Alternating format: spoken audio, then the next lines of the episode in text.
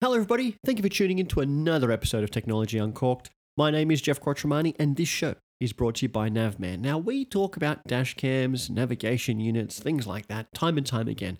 But there's a couple of things that I think people haven't realized, perhaps, with some of the dash cams, especially those that are available from Navman. Now, obviously, we all know what a dash cam does. It records everything that's happening in front or even behind you. But some extra features that you'll find between the El Cheapos and the ones that you'll find from Navman are beyond just recording. Now, premium safety alerts is something that I absolutely love inside the dash cams because you've always got the dash cam running, it's always in the car, unlike you would have, say, a navigation unit. But having your dash cam always running means a couple of things. One, it will actually tell you about school zones that are coming up in case you're unaware of where you're driving through. It will tell you about known accident black spots, meaning you don't end up in dash cam footage.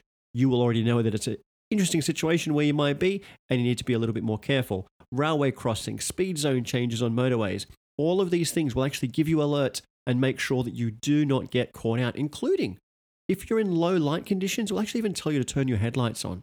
So if you are forgetting some things, this dash cam that actually is keeping an eye on the road for you is actually also telling you a little bit about the road ahead and making sure that you're doing the right thing. Some of these things really do matter, including, yes, fixed speed and red light cameras. This is great and it's very, very helpful. It could save you a couple of points or even a couple of bucks. And you get that free monthly uh, update as well. So if a new one does get installed, you'll get that updated in your dash cam every single month. So that peace of mind is definitely something worth paying attention to. Now, they start from a much lower price than you would expect. The one that I'm looking at at the moment actually is the MyView 900. It's a dual camera system, $299 recommended retail price. You probably find it for a little bit less elsewhere. Do shop around, but make sure you go to the Navman website, check out the entire range, even look at footage. Dashcams Australia is a really good place to actually compare footage of different dashcams and know that you're making the right decision. Let's go on with the show. Ras imbras ma' Geoff Quattromani, multi-Australian minn Sydney. Tech expert Geoff Quattromani. Geoff Quattromani, thank you very much from Sydney. Geoff Quattromani is here. And now it's time to talk technology with Geoff Quattromani. Geoff Quattromani. Hello, everybody. Thanks for tuning in. What the heck? Let's talk tech. And good afternoon, good evening, good morning, whenever it is that you are listening to this show. Welcome. Welcome to Australia's number one technology podcast. As you heard in the introduction, my name is Geoff Quattromani and I have a little bit of a cold, so I apologize in advance for a lack of energy or a weird sound in my voice. I promise we actually might even wrap the show up a little bit earlier. We'll see how we go in getting through everything. But as a result, no glass of wine, no cocktail, no beer in front of me today. I actually have a concoction that I learnt about on a flight. Now, let me give you a bit of a story here. I was heading to Singapore for an event with Samsung, and this event was kind of their way of bringing people together in Asia uh, to talk about what they do in TVs, home entertainment, and all the range of products that they have. This was a few years ago. And I went over there, um, and just like the day before, my son got hand, foot, and mouth. And it's a nightmare of a thing if you, if you ever have kids who, who catch this disease or whatever you want to call it. I don't know. I think it's a disease per se, but it's a problem. And I felt fine. I get on the plane, eight hour flight. I love I love flying to Singapore. I usually get a day flight. I can usually drink a ton of wine on the way there, watch a lot of movies, catch up on things. It's fantastic. This time, however, I boarded, felt great, had the champagne, and then next minute, I'm like shivering. I'm not doing well. Singapore Airlines staff, fantastic people. They came to me and said, How about a cup of tea? I've got something for you. And I said, Oh, I would love anything that will fix my issue. They came and brought me what I have in front of me right now. It's a chamomile tea. Stick with me. It's chamomile tea with a wedge of lemon and a dose of honey. And you mix all that together, and it actually tastes really, really good. And I'm telling you, I felt so much better after having about six of these teas on that flight in that eight hour period. I did get off the plane feeling a heck of a lot better. Um, but I did end up being in Singapore for that three or four days with what turned out to be hand, foot, and mouth disease myself. And I can tell you, it ain't fun. It ain't fun, especially in humid the humidity of Singapore, wearing R.M. Williams boots, trying to walk when your feet are all blistered up. It was not a fun trip, but these are the things that we do. I think it was pre-podcast, so you may not have heard about it on the show, but that's what I'm drinking, and I'm hoping cures everything else that's wrong with me right now. It's not hand, foot, and mouth, but to be clear, I am uh, just having a cold, little man flu. Now today, instead of just talking about tea concoctions, we are going to talk about some tech. I want to talk to you about some changes coming from Google and Fitbit perspective. Uh, yes, if you didn't know, Google bought Fitbit. Uh, AI, AI in Snapchat. Now, it's a feature I just discovered today and was kind of surprised, and I'll tell you a little bit more about it. I want to talk about some of the apps that you may have never heard of, but I really recommend you downloading onto your phone. So, some critical apps that you may be surprised by, services you didn't know about, uh, and potential changes that you'll have experienced thanks to these apps. And I'll, I'll talk about those further. And then we're going to review two speakers, both from Sonos, the Sonos Era 100 and the Era 300. They are big changes from Sonos. They are worth paying attention to, especially if you are thinking about investing in home entertainment, home audio. Uh, these are two very important speakers to hear about. And if you're not interested in any of this, then thank you for tuning in. I'll speak to you again next week. But without further ado, let's get into the news.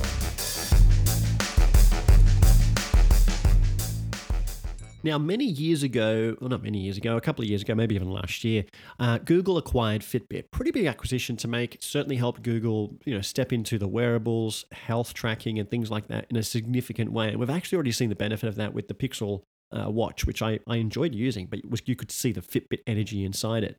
Now, the next step that's coming in this acquisition, especially if you're a Fitbit user, is to hear about this. You will be starting to be moved to a Google account. Uh, that could mean that you need to use a Gmail address or something similar to, to be registered. But it does mean that Google is going to be bringing all that Fitbit juice, all that data um, into their fold, probably going into the, you know, the Google Health app and things like that. Now, what is critical is kind of what I quickly mentioned there. All of the data, all of the historical data is going to remain intact despite moving from a Fitbit account to a Google account uh, everything will remain. And for me, that's actually important, not because I'm wearing a Fitbit at the moment, but there's nothing more that I like, and this is a little bit nerdy, uh, nothing more than I love than putting my A Fitbit back on, especially when a new one comes out and I get to test it, logging into my Fitbit account, and I scroll all the way back, all the way back to the day I got married. I wore a Fitbit that day. Um, I wore a proper watch on my left wrist, and on my right wrist, I wore a Fitbit. It might have been a Flex back then. And it was so that I could pay attention to, in a nerdy way, uh, my heart rate throughout the day, the amount of steps I did that day. And it was pretty cool because then when I look back on it, I can pretty much tell you exactly when uh, the ceremony began. So when, you know, when, when my wife started walking down the aisle, because uh, you can see the spike in the heart rate there. And then either the speech or the first dance, you see another another spike in heart rate as well. So it's really cool to be able to look at that data and go, that was a moment in time which I managed to log um, the data of. And that's something I can never change or do again. So that's pretty cool. So I'd hate to lose that. And it's good to hear that Google's going to retain all of your fitness data. So if you've ever been wearing a Fitbit or ever worn one, uh, Google's keeping onto it. You're just going to have to eventually move over to a Google account. So don't worry, Fitbit users. Now, are you a Snapchat user? Yes, you may think it's only for 14 year olds. I get it. I have the app for research purposes. It's one of the things that I do. I have a lot of apps on my phone. A lot of them I don't use, but at some point in time, I've had to test something, talk about something. So I have a lot of apps on my phone, Snapchat being one of them. Now, I noticed today that I have a new friend. It's called My AI. And honestly, this could be the biggest reason for someone to download Snapchat. I don't have a lot of friends who use the application, so it is very useless to me from a social perspective. However, the My AI friend that you can chat to um, through Snapchat is probably, in my view, better than ChatGPT. And I say that with a bit of a like I'm kind of slouching. I'm kind of putting burying my head in my shoulders to say that in case someone throws something at me. But ChatGPT, when you start typing a question into it, anyone who's used it, uh, you type a question and then it starts to type out the response, and it can take a minute to actually show you the full response as it you know pretends to type it. My AI just gives it to you in a snap, just like Snapchat you'd expect. But literally in a in a second, you get your responses. So, quick example I did today: um, write me a birthday card for my four year old nephew. Bang! I had a little paragraph that I could have taken word for word and written into a birthday card. Um, I, I typed in things like, tell me about Geoff Quattromani. And it knew and I said, Tell me how up to date is your data? And it said it's live. So, in comparison to ChatGPT, this is actually up to date data. If I ask the same question uh, in ChatGPT, I don't necessarily get answers or even accurate answers sometimes because the data inside the tool is older. Now, Snapchat's AI is brilliant. It knew that It knew what it knew about the podcast. Um, it knew about you. It knew everything about you. No, I'm kidding. But no, it was genuinely so fast and so simple to use. I typed in what wine goes best with Thai food. Bang! Not even a second later, it, it gave me a description about about what kind of about Riesling. Basically saying Riesling is a good comparison uh, to pair with Thai food because of the spices in foods and things like that. Um, I typed in questions like, "What color T-shirt should I wear with jeans?" Bang! White or black? You know, really simple ways of just going. If normally, if you would run to Google to ask that kind of question, you can quickly go to this Snapchat's My AI and have that interaction. It was really impressive. And then literally, um, there was one part when I asked um, about the Technology Uncorked podcast, and it spelt my name uh, with a J, which is actually the correct way in my opinion, but spelt it J E F F. And I replied back saying it's actually G E O F F. And it goes, okay, got it. Next minute, I asked the exact same question. Tell me about the Technology Uncorked podcast. Boom. It feeds back with the correct spelling. So it's a learning AI. It actually is pretty darn smart. Um, and again, it could be a reason for you to download Snapchat and try this out for yourself. Obviously, free. Obviously, and, the best bit, without the limitations that you have with ChatGPT, where sometimes you try and log in and it's um, over resourced and you can't use it and so on. This is on your phone, ready to go and answer questions as soon as you've got them. So, worth taking a look. Now, you've got your smartphone handy, downloading Snapchat already? Great. I want you to know about a few other apps, four apps. And these particular apps are important because you probably don't know about them. And they're important because they're going to probably do some great things for you. Sounds like a bit of an overpromise, but let's see how we go. The first one is called Turo. T U R O. If you are traveling overseas, domestic, maybe you just want something for the weekend and you need a car, you could go to Thrifty you could go to Hertz, you could go to all these other rental car places, and you could get, uh, I don't know, what are you going to get from there? Like a, a four wheel drive, like a Hyundai SUV or a Mitsubishi Magna. I don't think they do Magnas anymore, but you're going to get a pretty boring hire car. You want to be seen rocking up or touring Hawaii in a Toyota Camry? Maybe not. So if you don't want to get one of those sort of hire cars, Turo is an application that allows anybody to rent their own car. So you might say, well, I've got a, I've got a car in the garage. I don't use it Monday to Friday because I take the train to work. So while it's sitting in your garage, it's not making you any money. But if your car is on Turo and bookable, someone could actually be paying you to drive it. A couple of years ago, I was in San Francisco and I had a day spare. I was there with Sonos. I had a day spare and I wanted to go to Napa Valley. Beautiful wine country. You're not getting a cab there, it's too far. I went on Turo it was heavy in the US. It's now come to Australia. It was heavy in the US. And I booked a Porsche, a convertible Porsche. Sounds crazy. It cost the same amount of money as if I had hired a Ford Mustang from Thrifty. Now, Ford Mustang in the US is not an impressive car. Uh, they're easy to get from a car rental place, and they cost about 50 to 60 bucks per day. That's pretty much how much I paid for a Porsche convertible. The guy worked in the, in, in the city of San Francisco. He lived outside uh, San Fran. So, guess what? He drove to my hotel. He dropped off the car, showed me how to take the roof off. I didn't touch it again. Um, and then he walked to work. And then in the afternoon, as I was driving back over the Golden Gate Bridge, I sent him a text saying, I'll be back at the hotel in 10 minutes. Guess what? He was there. I gave him the keys and he kept on going. Now, I did get charged a little bit extra because I did more kilometers than I was meant to. Um, there is usually a limit, and then they charge per kilometer after that. But that's the same as a rental car. Um, I did get stung because I didn't fill the car up with petrol. I didn't want to even consider how to navigate US petrol stations. I know you have to prepay. You have to then figure out how to open the lid. I was like, I'm not going to do that. Let just let the guy charge me for it. And I paid whatever it was per gallon of petrol.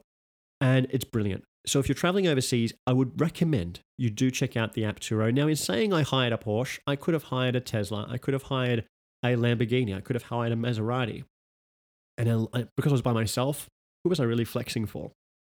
I just wanted a convertible and I didn't really want a Mustang. So it's a really awesome thing. Now, if you live in Sydney or anywhere in Australia, this app is now available and you'll see more cars appearing on the platform. You could be doing the same. You could be making money if you wanted to. Um, but for me, it's actually more if you're going traveling, check out Turo Uh, it's brilliant, absolutely brilliant. And Napa Valley was amazing. Uh, now, the other one, BorrowBox. I, I'm getting into my audiobooks whenever I mow, if I catch a train, if I'm driving by myself. Um, beyond podcasts, I do like listening to audiobooks. It's actually how I read. I don't have time to just sit on a couch and read, uh, but audiobooks is fantastic for that reason. BorrowBox is free. You just need to register with any library in Australia, uh, and then you can log into BorrowBox. Now, in saying that, I've registered with about three libraries in Australia because I, every time you log into BorrowBox with a different library account, you actually have access to different books. Not every library has access to the same books, and that makes a difference. So you can try some, you know, Western Sydney libraries and get one, one type of variety, and then you register with like a Balmain area library, and you get a different style of books there as well. So um, do have a crack at it. It's free. It's free to it's free to get these audiobooks. You can also get normal ebooks as well. Um, but you literally borrow the audiobook, you listen to it, and it disappears again, and it's great. Um, I, I have started using Audible as well, but you pay like 15, 16 bucks a month for that, and it seems a bit weird and excessive. Um, I don't quite see the value in that yet, but for free, get BorrowBox, listen to audiobooks when you're not listening to this podcast. The next one, number three, Park and Pay. I speak about this one because of an experience on the weekend. We went around the Northern Beaches area, some national park, and parking is a nightmare. You can tell I'm you can tell I've been spending too much time living on an acreage. Um, parking was a nightmare. There's traffic, bedlam, too many people, too many cars. Anyway, eventually we got parking, and then it turns out you had to pay for parking. I mean, how ridiculous! You're paying for parking. I'm going to pay for registration and everything else. Right? Anyway, so I'm there, and I'm actually lining up behind this booth. Um, it's like a like a it's a parking parking ticket box, and I'm lining up, and there's three people in front of me. Well, the guy at the front, he might have been 80. And you could see the guy was just not figuring this thing out. He's pushing the screen where the buttons are actually next to the screen.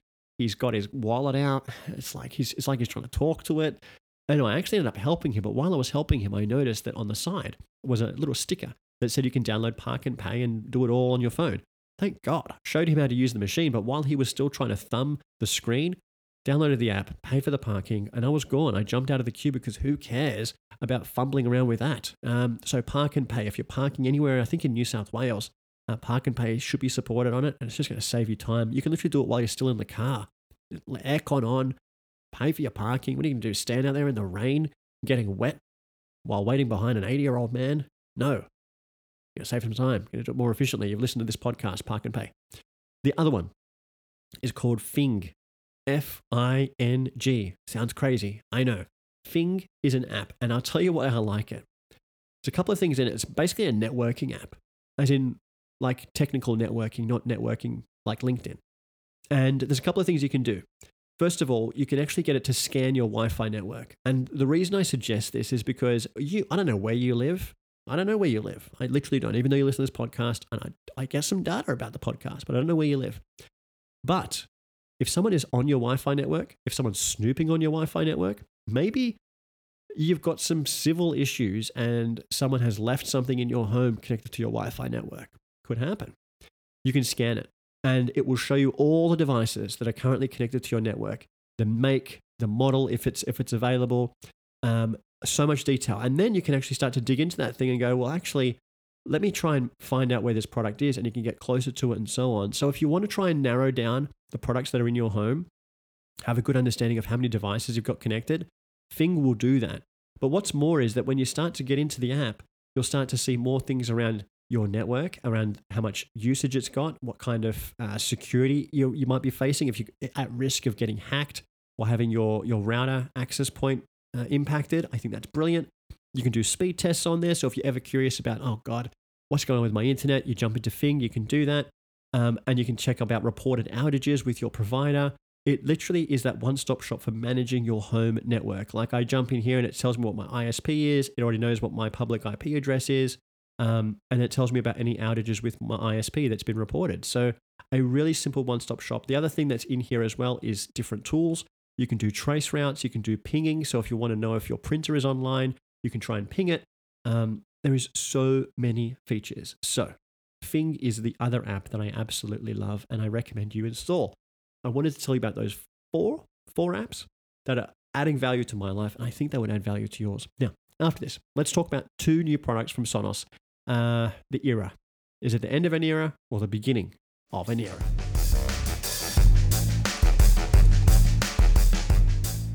Now, we've spoken about these two speakers on the show previously, especially when they were announced. Um, I'd already had hands on time with them in a, uh, in a home, but now they're in my home.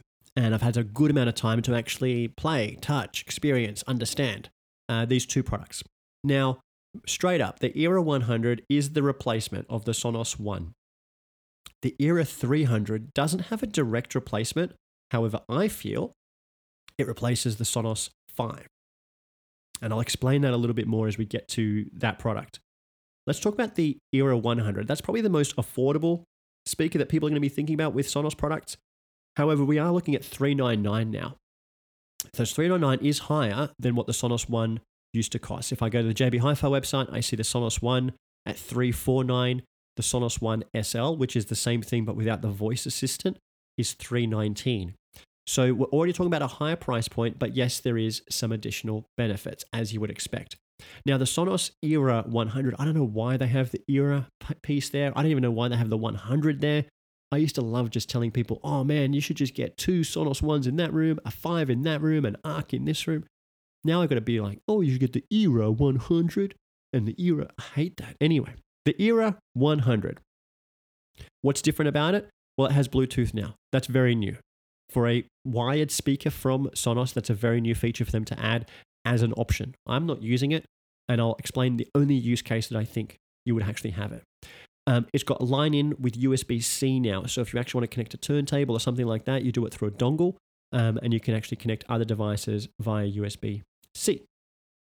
It's humidity resistant, and they call this out now specifically because Sonos knows that a lot of people put their Sonos ones in the bathroom. And that means that any sort of dampness, moisture in the air, things like that, it's actually going to be okay to use in the bathroom. So it's good to see they finally admitted that. Now, beyond this, what's different about this to the Sonos One? Well, it's now got two tweeters on it, so it can create a more stereotype sound. And I can tell you from obvious experience and testing of myself, uh, it does sound better. The Era 100 sounds dramatically better than the Sonos One. It is a much better sounding speaker. It is more expensive. The other thing, however, that has changed is that they now only support the choice of realistically one voice assistant, and that's Amazon Alexa.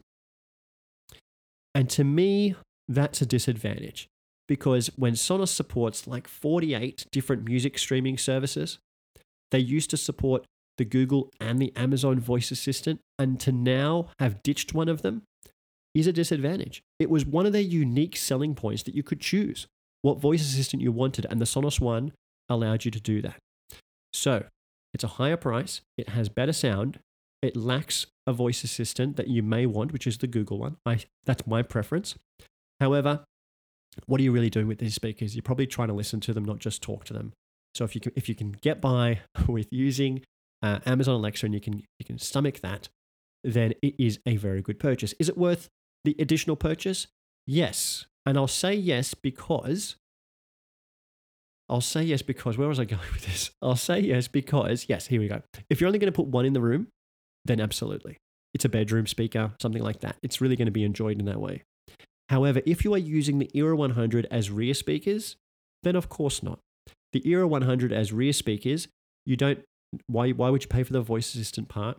Are you really going to get the benefit of the additional speaker for the stereo sound when it won't really be used as a rear speaker as much.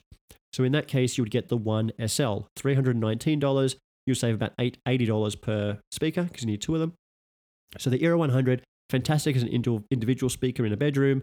Um, I wouldn't invest in it as rear speakers for your home theater. Okay. That's the other thing. Now, I did mention Bluetooth, and the Era 300 has Bluetooth as well, and that's worth mentioning because the only use case I can really see for Bluetooth is this. Most smart TVs today have Bluetooth on board. Most smart TVs today sound terrible.